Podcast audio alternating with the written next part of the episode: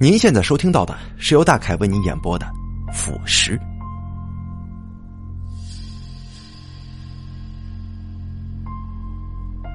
第一集。我越来越讨厌照镜子了，因为镜子里面映照出来的那个人，根本就不是我。我知道，我现在的样子很难看，或许有些霉斑，或许头发。有些脱落，好吧，我甚至可以承认，皮肤都有些溃烂。但是，也应该不像镜子里的那个人，长得如此难以入目吧？镜子里的那个人，其实是具腐尸，腐烂的肌肉里，不时的有蛆虫钻进钻出，动作稍大一点，就会连皮带肉，顺便。粘粘出好几只蛆虫掉下来，露出白森森的骨头，更别提已经掉出眼眶之外的眼珠子了。右眼的眼珠子已经不见，剩下一个空洞的眼窝。左眼的眼珠子则像是被活生生的给扯了出来，尾端连着细细的神经纤维，只要一有动作就会晃啊晃的，让人提心吊胆。生怕它咕咚一声掉下来，所以我一看到镜子，我就会把它砸得稀巴烂。我绝对不会允许我的身边有任何镜子，任何可以映照出我身影的东西，因为镜子里的那个人一直在威胁我。他说他要报仇，要把我变成他的样子。所有人都不相信我的话，哼！别以为我不知道，他们全部都被那个人洗脑了。那个人躲在镜子里，随时都可以跟照镜子的人说话。他一直在讲我的坏话，说是我害死了他。见鬼了！我干嘛要害死他？我跟他又没有深仇大恨，我只不过是讨厌他。不想再见到他而已。谁晓得会收不住手，他就真的不见了，永远的不见了。我还记得他的绰号，他，他叫大毛。大毛，呃，不对呀，这好像是我的绰号。不对，不对，我，我不是大毛，我，我，我的名字是，啊，我想起来了。我的名字是宋小航，没错，我是宋小航，军校八十三年级毕业的少尉军官，风云人物宋小航，头疼人物宋小航。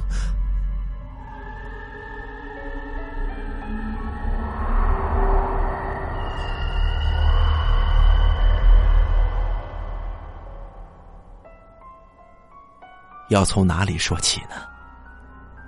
说到底，都是投笔从戎惹来的祸。那就从我考进军校开始说起吧。由于军校采用学长管理学弟的制度，一方面节省人力，另一方面也可以训练学生领导统御的能力。因此，除了年级队职员干部之外，所有学生的管理阶层均由高年级学生担任，称之为实习干部。其中位阶最大的实习干部层级，实习大队长统管全级的学生，其他的依序为实习中队长、实习小队长等等。换句话说吧，像我们这种刚刚进学校、什么都不懂的菜鸟，就是隶属于学长的直接管辖。不仅是实习干部，只要是高我们一届以上的学长，都有资格训诫、教育、指导，甚至说处罚我们。凡是学长经过我们的面前，管他是阿猫也好，阿狗也好，我们都必须毕恭毕敬的先行举手敬礼，大声问好，要不然肯定会被骂的狗血淋头。说实在的话。这真是一件令人不爽的事情啊！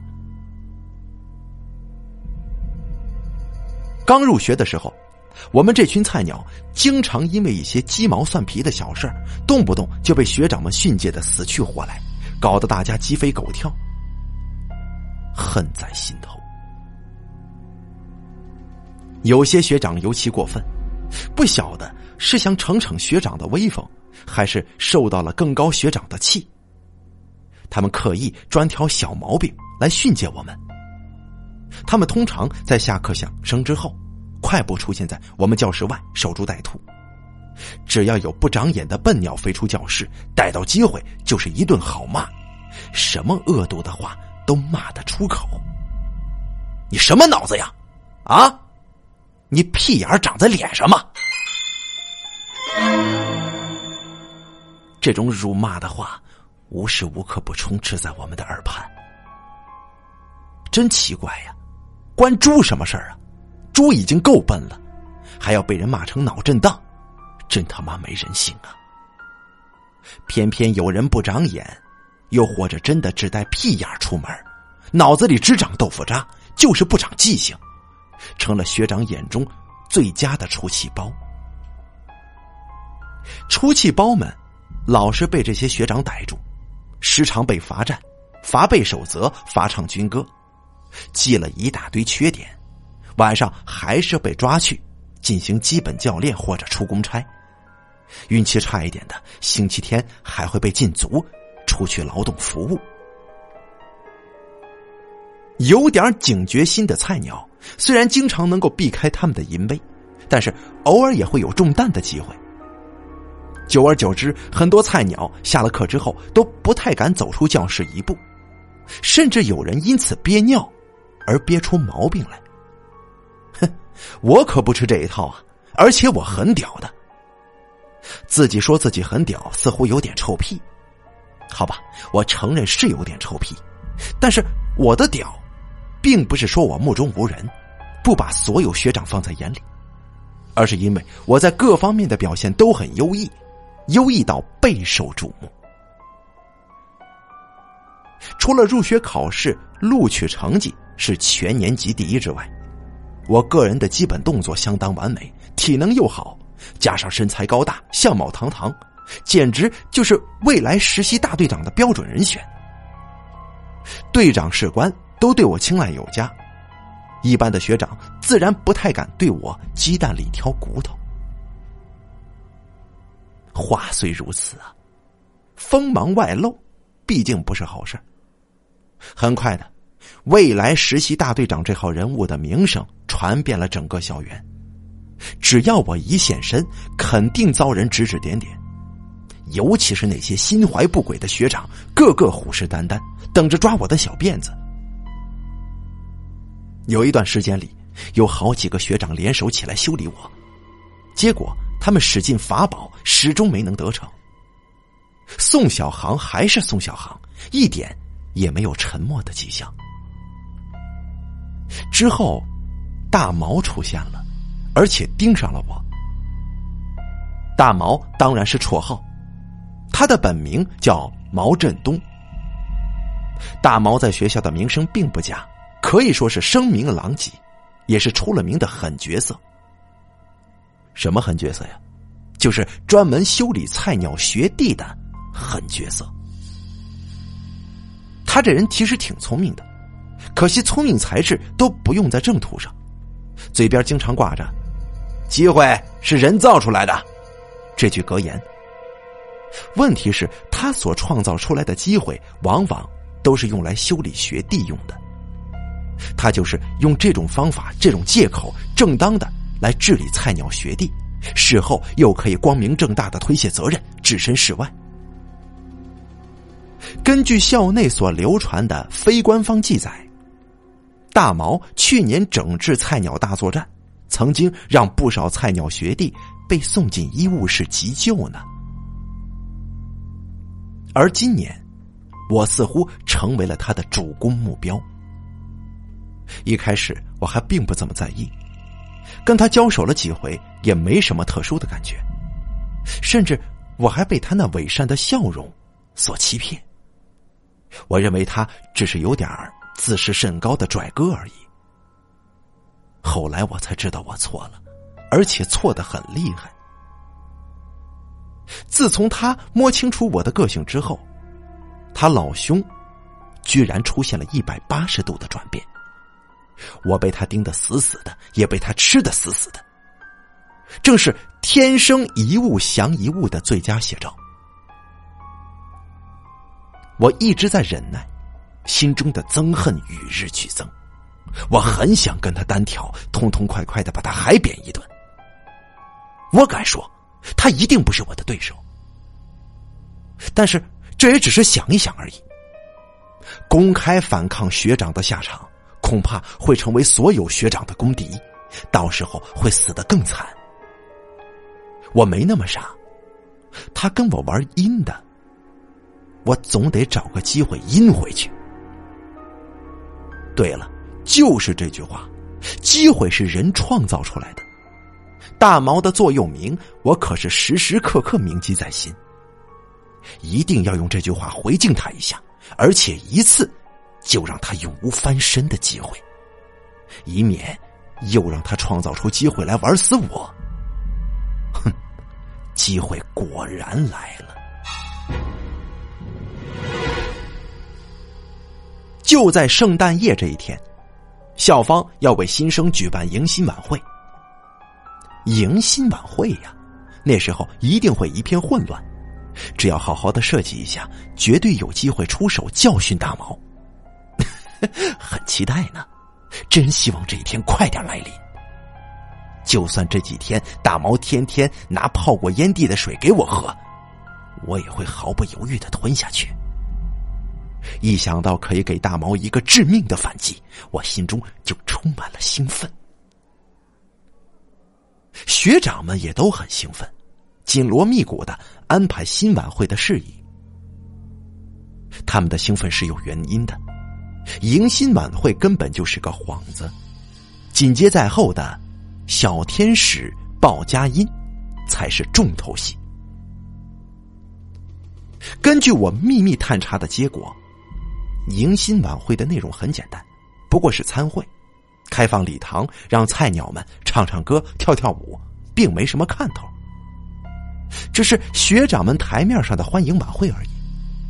菜鸟们通常都会毫无戒心的大玩大乐一番，全然忘掉“乐极生悲”这四个字怎么写。这迎新晚会其实只是让小菜鸟们松懈下来的诱饵。表面上是提供给菜鸟们的欢乐舞台，事实上紧接而来的小天使报佳音，才让学长们摩拳擦掌，准备好好的凌虐菜鸟学弟的宠物秀。小天使报佳音，多么温馨而又纯真的名字呀！在银色的圣诞夜里，一群群小天使。四处向人们吟唱圣诗，传报佳音。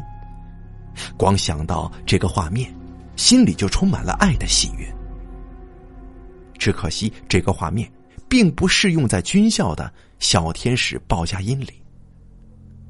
我所得到的情报显示，小天使报佳音里的小天使指的就是我们这群菜鸟，而我们必须在圣诞夜里扮成可爱的小天使。鱼贯进入学长的寝室，向对我们照顾有加的学长传报佳音。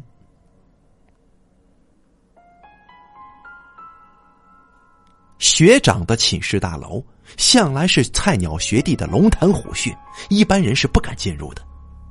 一入内，单单是举手敬礼就足以让手废掉，声音喊到沙哑，更别提惨遭纠正训诫。之类的凄惨待遇。说实在话，也没有哪个菜鸟敢随便踏进学长的寝室大楼一步。又不是笨蛋，这么不知死活。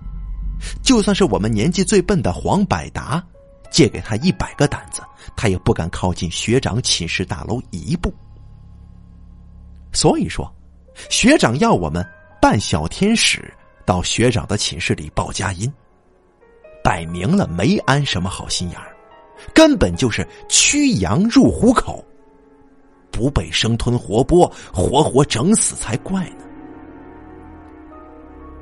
至于有什么事情会发生，对我来说一点都不重要。你用膝盖想一想，还不就是那些整人的玩意儿吗？咬咬牙也就过去了，没什么了不起的。最重要的是，听说去年的实习干部曾经开放半个小时的时间，让菜鸟学弟反整学长，将他们扔到水池里泄泄恨，以免菜鸟学弟们情绪反弹，造成日后上管教的问题。第二集，这真是个好消息啊！反击大毛的机会就在这儿。我一定要好好利用这个机会，狠狠的教训大毛一顿。希望今年的实习干部也会给菜鸟学弟们反整学长的时间。上帝呀，情愿完成小天使这个小小的心愿。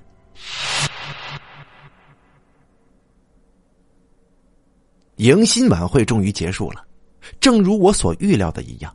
这是一个很无聊、很伪善的同乐会，大伙吃吃喝喝、跳跳唱唱，学长学弟貌似融洽的在一起称兄道弟，这个画面呢，想起来就他妈恶心。从头到尾，我都在冷眼旁观，为自己的同学在心里偷偷的捏把汗。这群披着羊皮的狼，待会儿可能就会脱下羊皮。磨刀霍霍，向着你们这群不知死活的菜鸟，亏你们还玩的这么快活，我真为你们感到提心吊胆呢。哨声响起了，好了，迎新晚会到此结束。三十分钟之后，除了打扫卫生的人员之外，所有的人到寝室就寝。完毕。稍息之后，开始动作。实习大队长段志瑞在九点钟的时候如此宣布着：“啊，怎么？不会吧？不玩小天使报佳音了吗？”我心中一阵惊愕，茫然的看着段睿智。老天爷不会这样对我吧？我已经把东西都准备好了。哼，一定没这么简单。他们八成有什么诡计，我才没那么容易上当呢。为了证实我的想法，一进寝室，我立刻去看今天晚上的卫兵轮值表。果然没错呀，第一班跟第二班的卫兵都是留级生。显然，学长们不想恶搞曾经的同学。换句话来说吧，邪恶的小天使报佳音游戏。将会发生在晚上十点至凌晨两点钟这段时间之内，开心死了！看来反击大毛的计划还是可以依计行事的。大毛啊，大毛！今天如果不把你整死，我就不姓宋。我并没有向任何人吐露要对大毛加以反击的计划，一个也没有。就连我在整个年级里头最重要的好友加死党杨清源，我也只是向他发出一般性的警告，提醒他今天晚上可能会有出乎意料之外的紧急集合大地震，要他提高警觉，千万别睡得太死。至于我嘛，我压根儿就睡不着。就寝之后，我的情绪一直保持在高度的亢奋状态。等待着今天晚上的压轴好戏上场了。终于十一点钟整，刺耳的哨声响了起来，瞬间划破黑夜的寂静，在寝室大楼里造成一阵的骚动。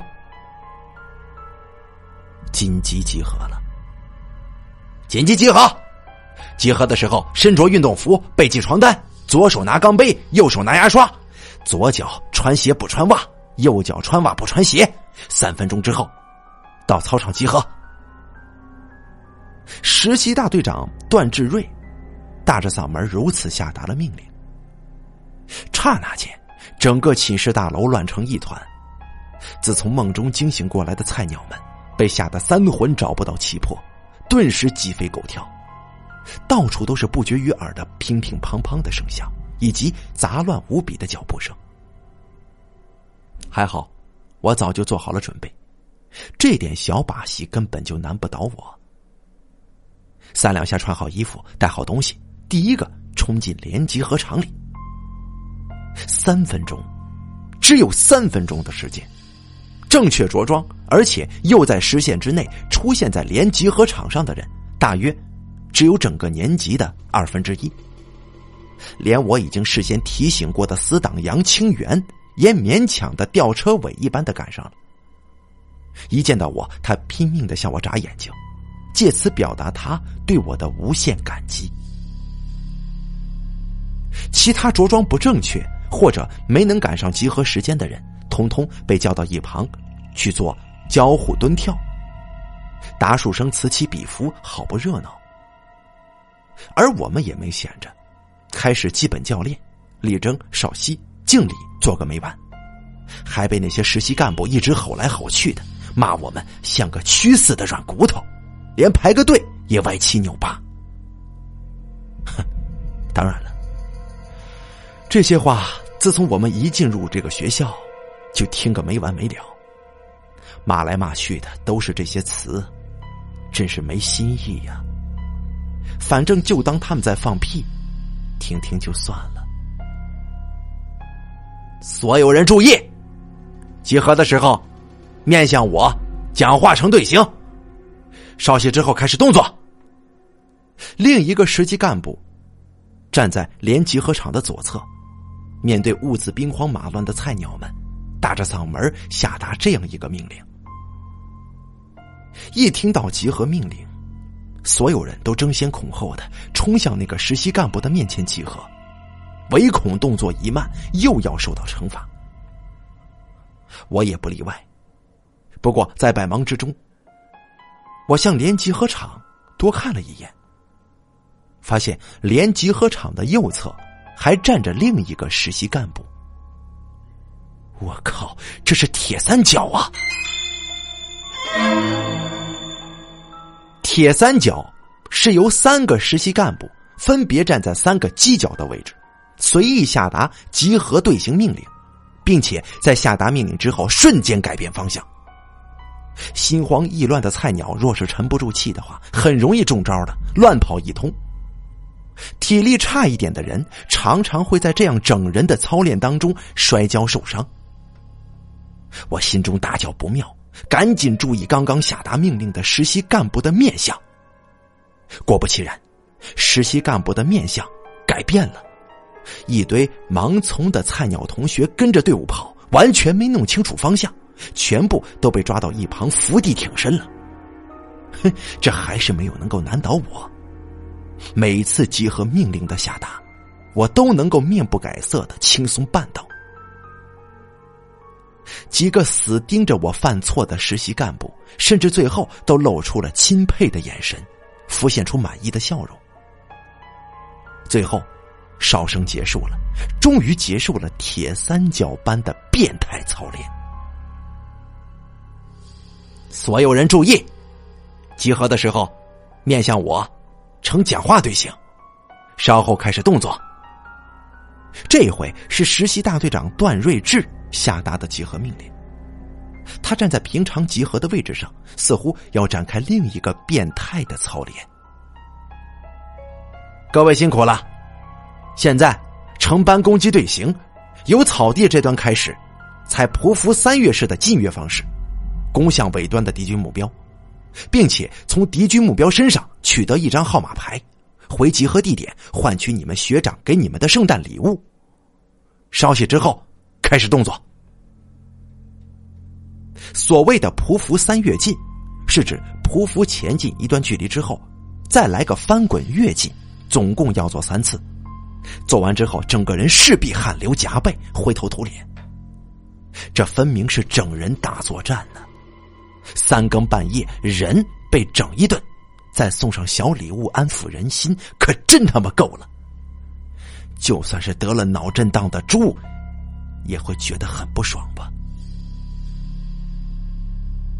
算了，看样子应该快结束了，忍一下也就过了。不过这跟先前想的小天使报佳音好像大不相同，倒像是小天使落难记，也没有向学长们传报佳音。难道今年的游戏内容改变了吗？哼，绝对没这么简单。这是一年一度学长们正大光明集体凌虐学弟的盛典，岂有可能就这么结束呢？做完匍匐三跃进，拿着号码牌奔回集合地点。实习干部交给我一张礼物兑换券，嘱咐我明天再向实习干部兑取礼物。另外还给了我一根白蜡烛，要我回队伍待命。蜡烛，这是什么东西？礼物兑换券也就算了，还给我蜡烛干什么？莫非还有更变态的游戏等着我们吗？正猜疑着，实习大队长段睿智又说话了：“注意，现在开始整理服装仪容，并且将蜡烛点燃，滴粘在钢杯里。稍后开始动作。”重头戏终于来了，小天使鲍佳音响起了前奏。这一次，那些恶魔般的学长又会怎么玩呢？我们每四个人被编成一个小组，穿着泥泞不堪的运动服，系上床单当披风，左手端着钢杯蜡烛，假扮小天使，一组一组唱着平安夜，鱼贯进入学长的寝室大楼。是的，落难的小天使们开始向恶魔学长报佳音了。一踏进学长的寝室大楼，立刻受到天降甘霖的热烈欢迎。那是学长们的见面礼，混合了尿液的冷水，毫不留情的迎头洒在我们的身上。我跟同组的三个人苦着一张脸。循着实习干部事先给我们的房间号码，有气无力的唱着《平安夜》，来到一间寝室门口，轻轻的扣了几下门板。谁呀？房间里传出应门的声音。是我们。我不耐烦的回话。什么我们？我们是谁？有人厉声骂道。我们是小天使。我们特地来报佳音的，同组的人扯了我一下，赶紧报上通关密语。原来是小天使啊！门没关，你们进来吧。有人特意掐着声音讲话，让人听了鸡皮疙瘩都冒出来了。我伸手开门，房门应声而开，露出一道缝隙，之后便卡住了。好像有什么东西顶在了门后面，再也无法打开。报告学长，门打不开。门打不开，不会从下面钻进来吗？啊？什么？钻进去？妈的！我瞪大眼睛往门里瞧，原来他们挪动双层床铺顶住了门板。上层用床单封住，只留下下层床底作为入道口。妈的，这是要我们当狗爬呢！我心里大声的咒骂着。我忍着气，还是一头钻了进去。钻进去之后，立即发觉事态严重。学长们将床铺围成了凹字形，床下洒满了不知名的酸臭液体。还摆置了长满尖刺的含羞草，有棱有角的碎石头，要我们沿着床底通道爬出来呀！一路上，他们则是不断的从床铺上掷撒面粉、胡椒粉，在我们脸上涂抹油彩、鞋油，还不时的哄笑成一团。我灰头土脸的爬出床底通道。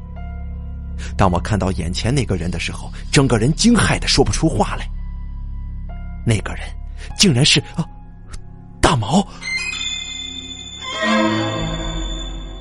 他大大咧咧的坐在椅子上，正眯着眼睛对我微笑。那种神情就像是猫看到了老鼠，打量着应该要怎么玩死这只老鼠似的，令人不禁毛骨悚然，头皮一阵阵发麻。该死，不好了，被设计了！没错，我被设计了。大毛又逮住这个名正言顺的天赐良机，好好整治了我一顿。单单是要我扮演大象，唱盘绕圈子，就整得我头晕眼花，天旋地转。什么？什么是大象唱盘？就是左手捏住自己的鼻子，右手穿出左臂弯，伸长食指，弯腰点地当唱针，然后左三圈，右三圈，按照不同的转速边转边唱歌。也只有大毛这么变态的人，才能想得出这么变态的整人游戏吧。就这样，我们四个人被轮番恶整了将近一个小时，直到哨音响起，大毛他们才意犹未尽的让我们离开了。临走之前，他还拉着我们拍了几张照片当做纪念。纪念？我纪念你妈呀！看着浑身狼狈不堪的我，我心里突然有种欲哭无泪的感觉。对于大毛的憎恨，更是犹如黄河决堤一般，瞬间淹没了我体内的每一个细胞。也就在这一刻，我生平对某个人产生了无法遏制的杀机。如果可以的话，我一定会当场将大毛活活掐死的。今晚我一定要讨个公道回来。我在心里狠狠的发下誓言，就是今晚，不论实习干部有没有给菜鸟学弟反击恶魔学长的机会，我都要给大毛一个结结实实的教训。我一定会的。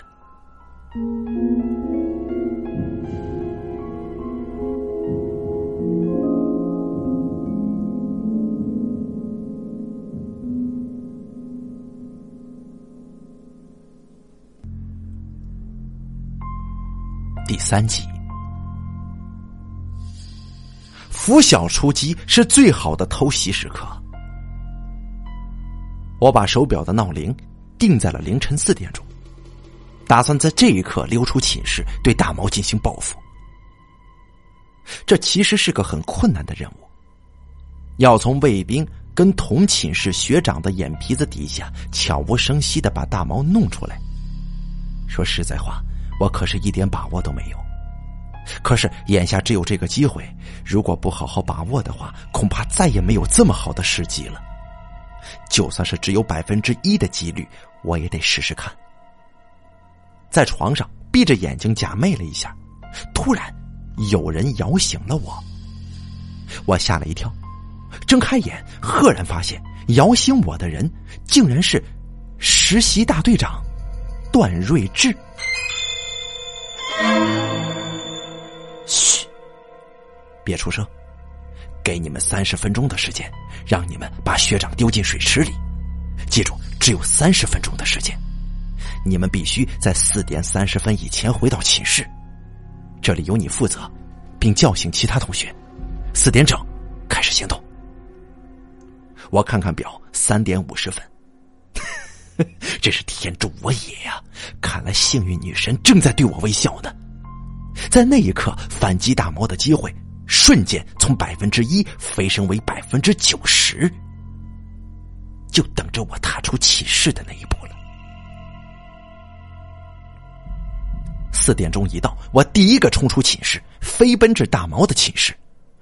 哎，大毛不在床上。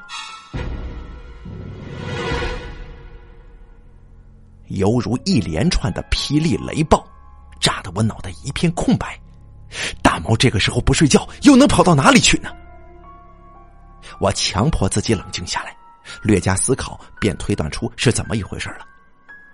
大毛八成早就知道会有菜鸟学弟的反击大作战，他平日树敌甚多，许多学弟恨他入骨，绝对会把他列为第一个修理的目标。他那么聪明的一个人，怎么会笨到待在寝室里任人宰割呢？问题是，他会躲到哪里去呢？正想着，涌进来好几个人，很失望的发现大毛不在他的床位上，立刻转而攻向了其他仍在酣睡当中的学长，有的抓手，有的抬脚，以迅雷不及掩耳的速度将学长抬出寝室。整个寝室大楼开始传出惊慌的惨叫声，乒乒乓乓响个不停。不断的有人被抬出寝室大楼，扔进大楼前面的水池里。大毛到底躲哪里去了？啊，对了，一定躲在后花园的秘密基地里。大毛经常躲在那里抽烟，现在应该就是藏在那里的。这个秘密也是前几天才查出来的。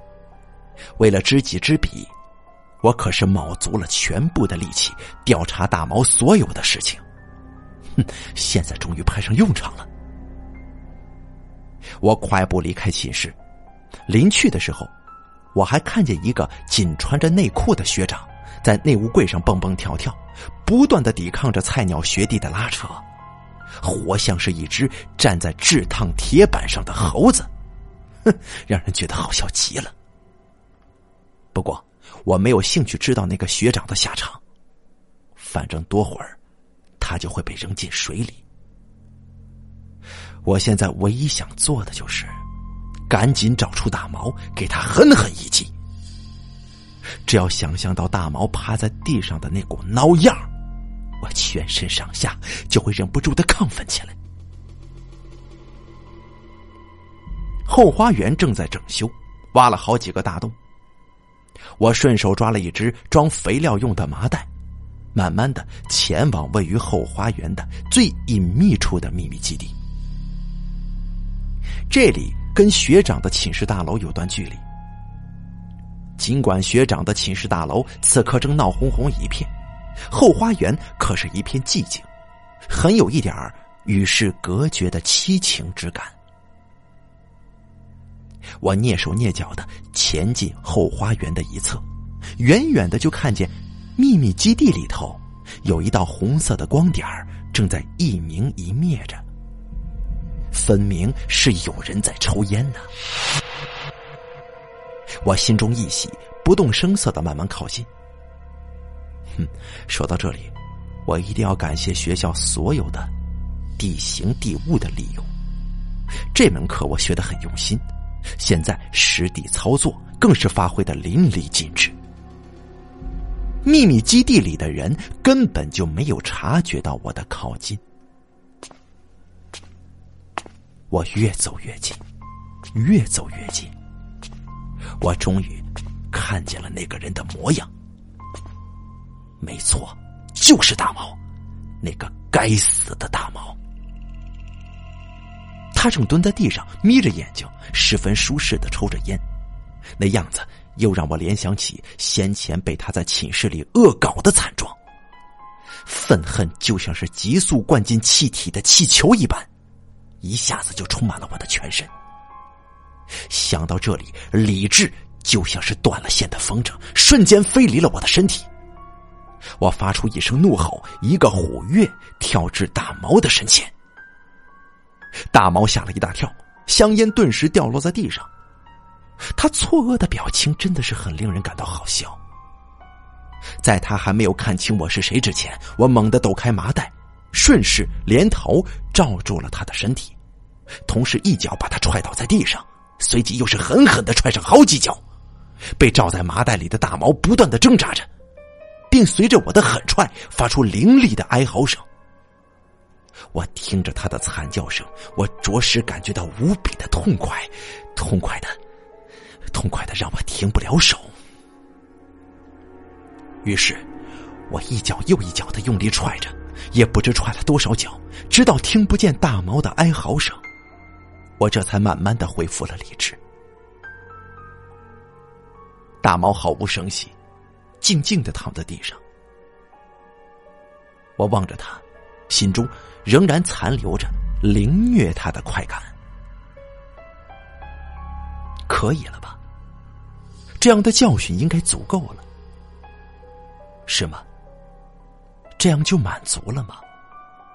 你不怕以后他又拿你恶搞吗？要不然怎么办？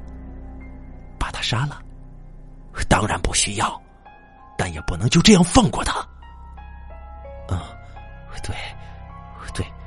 不能就这样放过他，绝对不能，绝对不能。我的理性跟愤恨不断的在心里反复的争论着，最后还是恨意占据了上风。我决定给大毛一个永生难忘的纪念。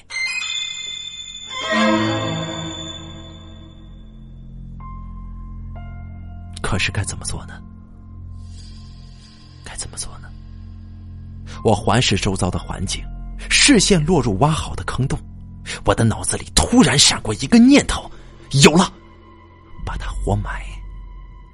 对，把他活埋了，让他品尝一下叫天天不应，叫地地不灵的滋味。嘿嘿。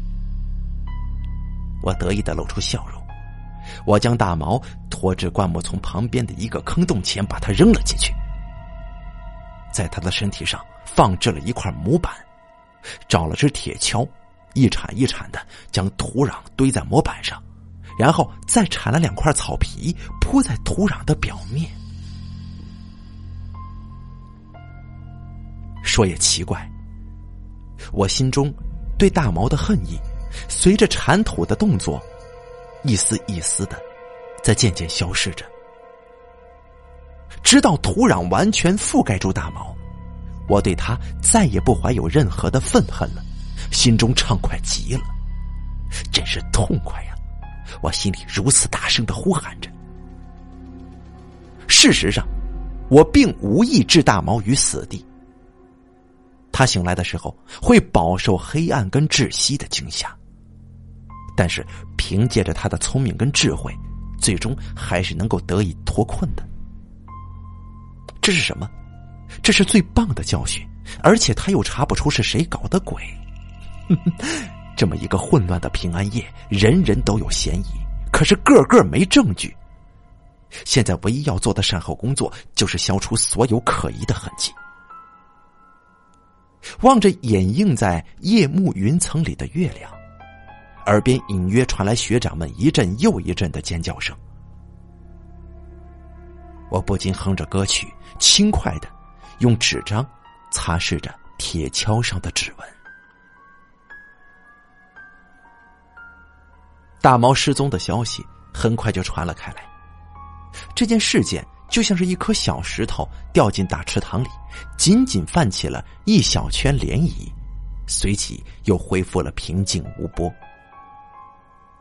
虽然他的失踪相当可疑，曾经有人质疑他失踪的动机，但那个时候他正好面临感情纠纷，在要好的同学证实之下，认为大毛遭遇兵变问题，一时想不开，当了逃兵。哼，唯一知道真相的人应该只有我一个。事实上，我也是唯一一个关心他死活的人。到底发生了什么事情啊？大毛有没有逃出那个坑洞呢？他该不会就这样死了吧？我并不想杀他的，说到底，我只是想给他一个教训而已。我可没有想搞出人命来呀。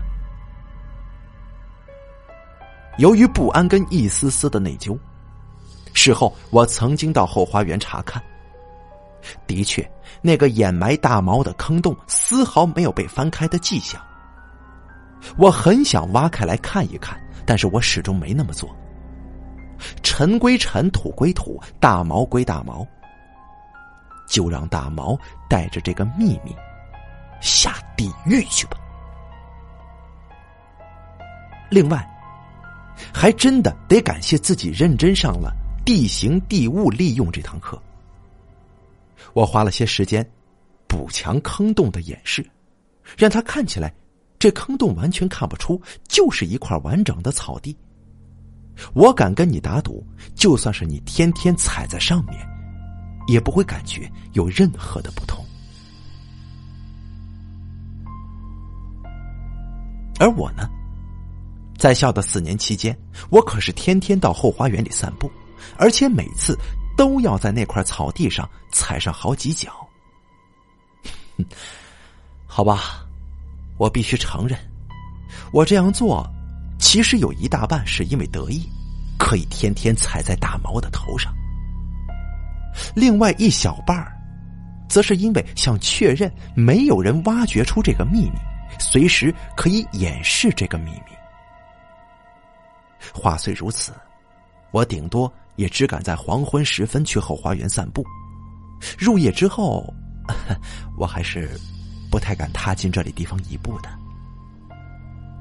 在夜色的笼罩之下，后花园固然有一分别样的清幽跟雅韵，但是每每想到这里埋藏着大毛的尸骨，我心头仍然会有点发毛。尤其是一到冬天，北风总是爱把后花园里的树木刮得嘎嘎作响。仿佛有成千上万的冤魂在高声的喧闹着，而大毛似乎随时都会破土复活，追着我讨命。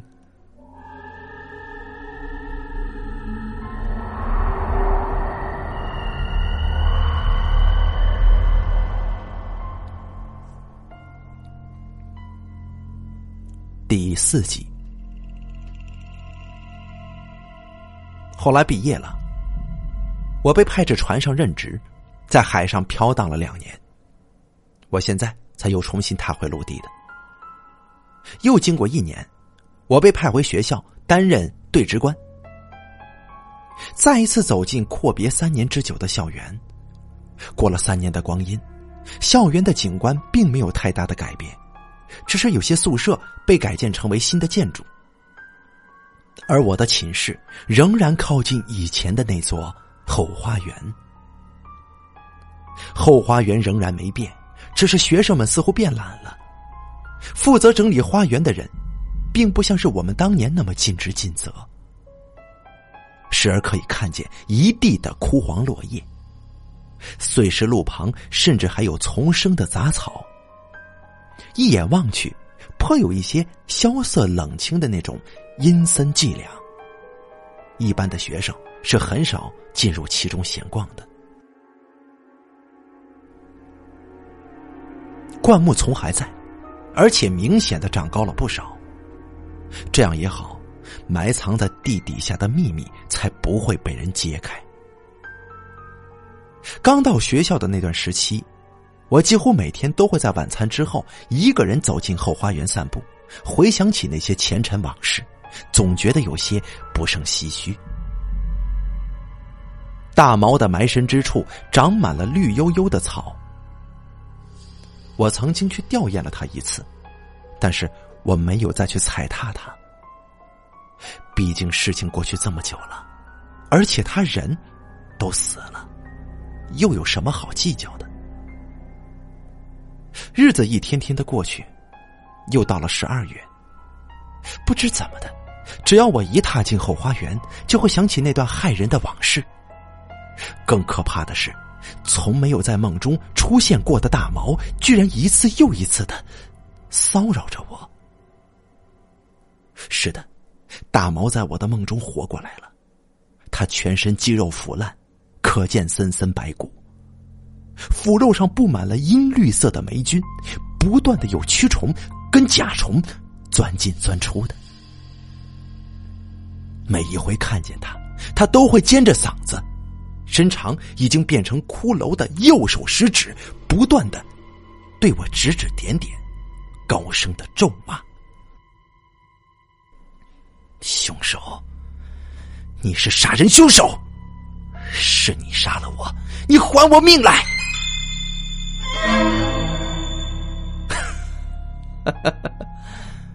那又怎么样？对于一个已经死了六年的人，又是被我亲手埋葬的烂人，有什么好怕的？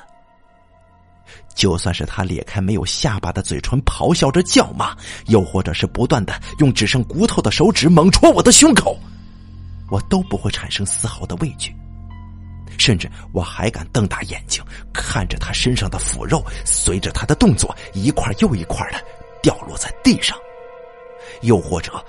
盯着他从五官里头钻出来的肥胖蛆虫，我打心眼里开怀大笑。大毛啊，你始终是死在我手中的冤魂，就算你化成厉鬼，我还是会大声的嘲笑你的。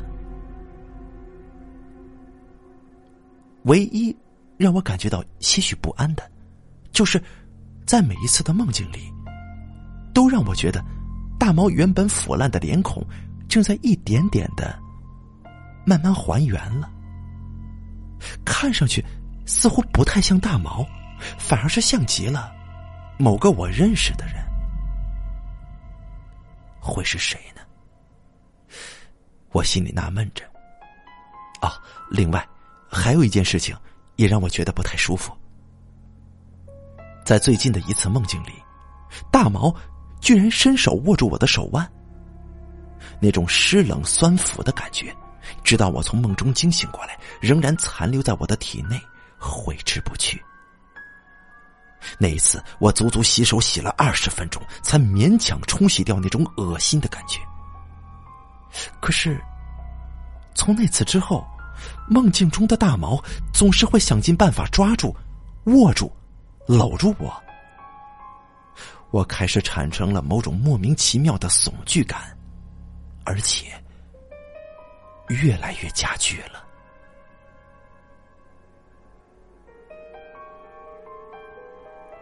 十二月的脚步飞奔至尾端。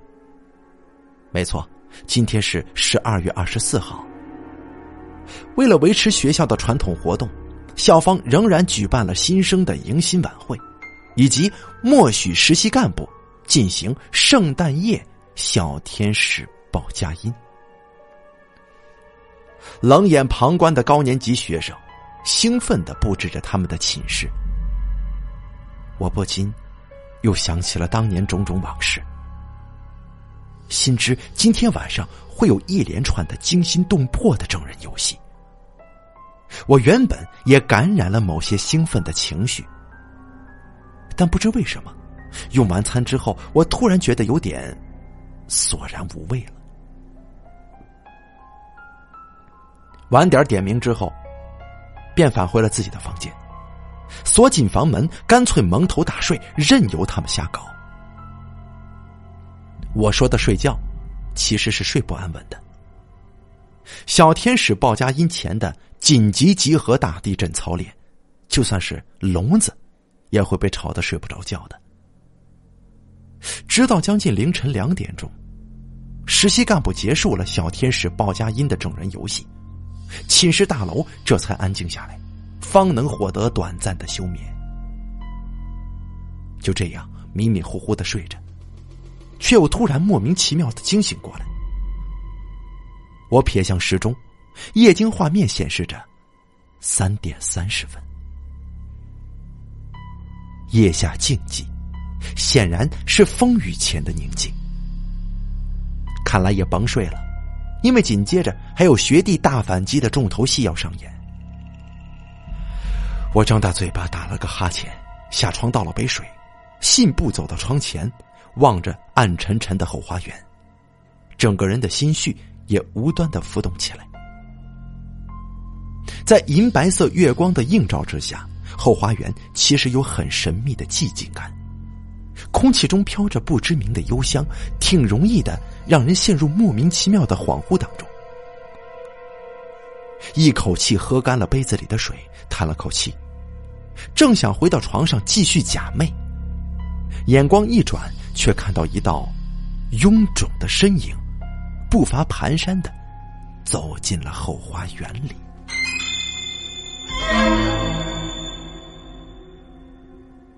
我心中一惊，立刻拉开纱窗，翻身越过窗户，蹑手蹑脚的跟进了后花园。到了那个人身后不远处，我才赫然发现，那并不是一个人，而是两个人。一个人背负着另外一个人，手里拿着一把铁锹。正朝着我昔日埋葬大毛那处灌木丛中走过去呢，这是想干什么？难道是旧戏重演吗？霎时间，我心里掺杂着七分惊慌、两分惊惧以及一分有趣。我一方面想要出声制止，另一方面，却又想弄清楚那个人在做些什么。一时间，我竟然拿不定主意，只好躲在暗处静观其变。最好是让那个人挖掘大毛的藏尸之处，证实大毛的尸骨确实埋在里面。可是，万一事情曝光了，会不会查出是我干的好事呢？一颗心七上八下，目不转睛的注视着那个人的动作。只见那个人将身上背负的人放倒在地上，举起铁锹就往大毛藏尸之处使劲的挖掘下去了。我差点没有惊叫出声，一颗心发出砰砰砰的巨响。那个人一铲一铲的挖着，没一会儿的时间便挖出了一个坑洞，每一铲都会让我心惊肉跳，生怕他下一铲就会挖到模板。继而挖出大毛的尸骨。然而，都已经挖的那么深了，为什么还是没有任何变化呢？莫非大毛真的不在里面？他害我白白挂念了六年吗？啊！我忍不住气，终于伸出头去看。一伸头，我就知道自己犯了大错。我的影子在月光的映照之下，清清楚楚的投射在那个人挖出来的坑洞上。那个人发现了黑影，身体一震，立刻转过头来。我来不及闪避，跟那个人的视线对了个正着。刹那间，我整个人如遭雷击般的弹跳起来，紧接着我感到全身发麻，无法动弹。我只能颤抖着手指，指着对方，结结巴巴的说：“你。”大大，大毛，没错，那个人居然是失踪多年，应该被我活埋在地下的大毛。他的容貌完全没有改变，正是当年我所熟识的大毛。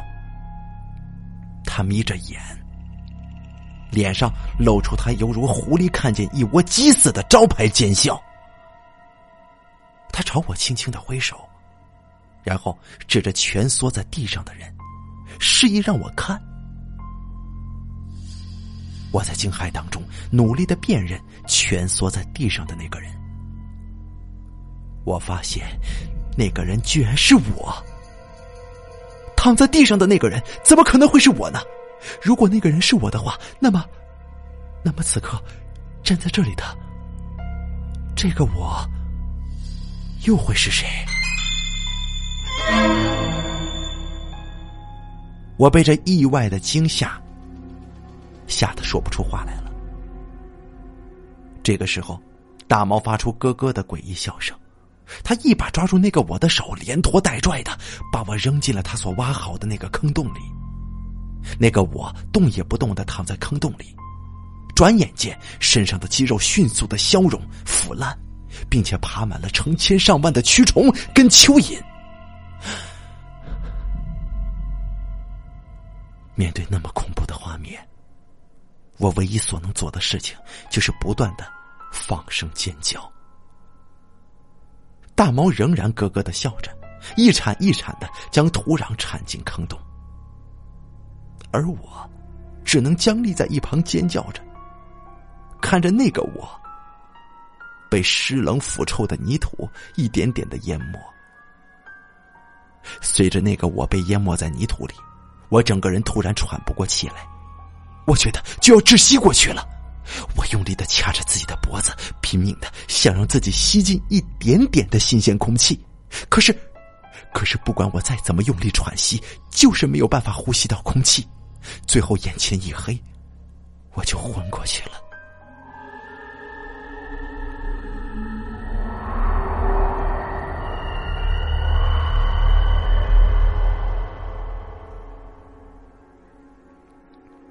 第五集，当我醒来的时候，我的人已经躺在医务室里了。医官说是学生发现我晕倒在后花园里，赶紧将我送进医务室里急救，才把我救醒过来的，并且问我发生了什么事我随便找了个理由就搪塞过去，坚持要返回自己的房间休息。回到寝室，我惊魂未定的进入浴室，在脸盆里装满水，捧着水冲了几下脸，直到略微感觉清醒，我这才抬起头来。我朝镜子一看，顿时我又吓呆了。镜子里的那个人看上去不太像我。那个人是谁？我想了又想，我就是认不出来镜子里的那个人容貌扭曲着，渐渐变成了另外一张脸。我倒抽一口气，从牙缝里冷冷的吐出了一个名字：大毛。没错，就是大毛。镜子里的他眯着眼，脸上露出招牌似的奸笑，朝我轻轻的挥手，并将他的脸贴近过来。我吓得倒退了好几步。不敢相信的瞪视着镜子，大毛的脸上仍然挂着可恶的笑容，不断的发出咯咯的鬼笑声。接着，他竟然把脸伸出了镜子外面。然而，他的脸一伸出镜子外面，脸上的肌肉就会马上消融腐烂，一块又一块的掉在洗漱台上，并且从腐肉里钻出许许多多的蛆虫。巨大的恐慌一下子就射满了我的心，将我推进了恐惧的深渊里。我再也无法掩饰来自内心深处的恐惧了。我的双手重重的捶向大毛的脸，镜子应声碎裂，而我开始放声尖叫。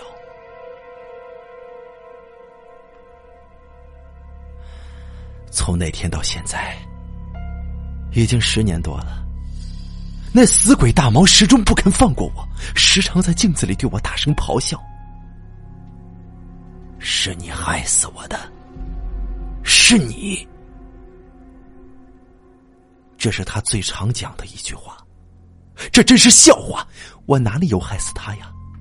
是他自己不爬出来的，关我屁事儿！而且他总爱趁我不注意的时候，突然从镜子里伸出手，猛掐我的脖子。每次我都被他掐的几乎快断气了。各位评评理吧，到底是谁要害死谁呢？被他抓过的地方还会长霉发烂。我现在已经溃烂的不成人形，浑身散发着恶臭的味道。这笔账我又要向谁算呢？不过。话说回来，都是那个臭小子宋小航的错。谁让他这么屌的？一看到他那副样子，我就想狠狠的修理他。对，狠狠的修理他。哎，哎，不对呀，我我为什么会这么说？我不就是宋小航吗？我干嘛修理我自己呀？可是，镜子里的我，又不是宋小航，而是大毛。我到底是谁？是宋小航？啊不，哦不，是大毛。不不不，不是大毛。啊，我我是。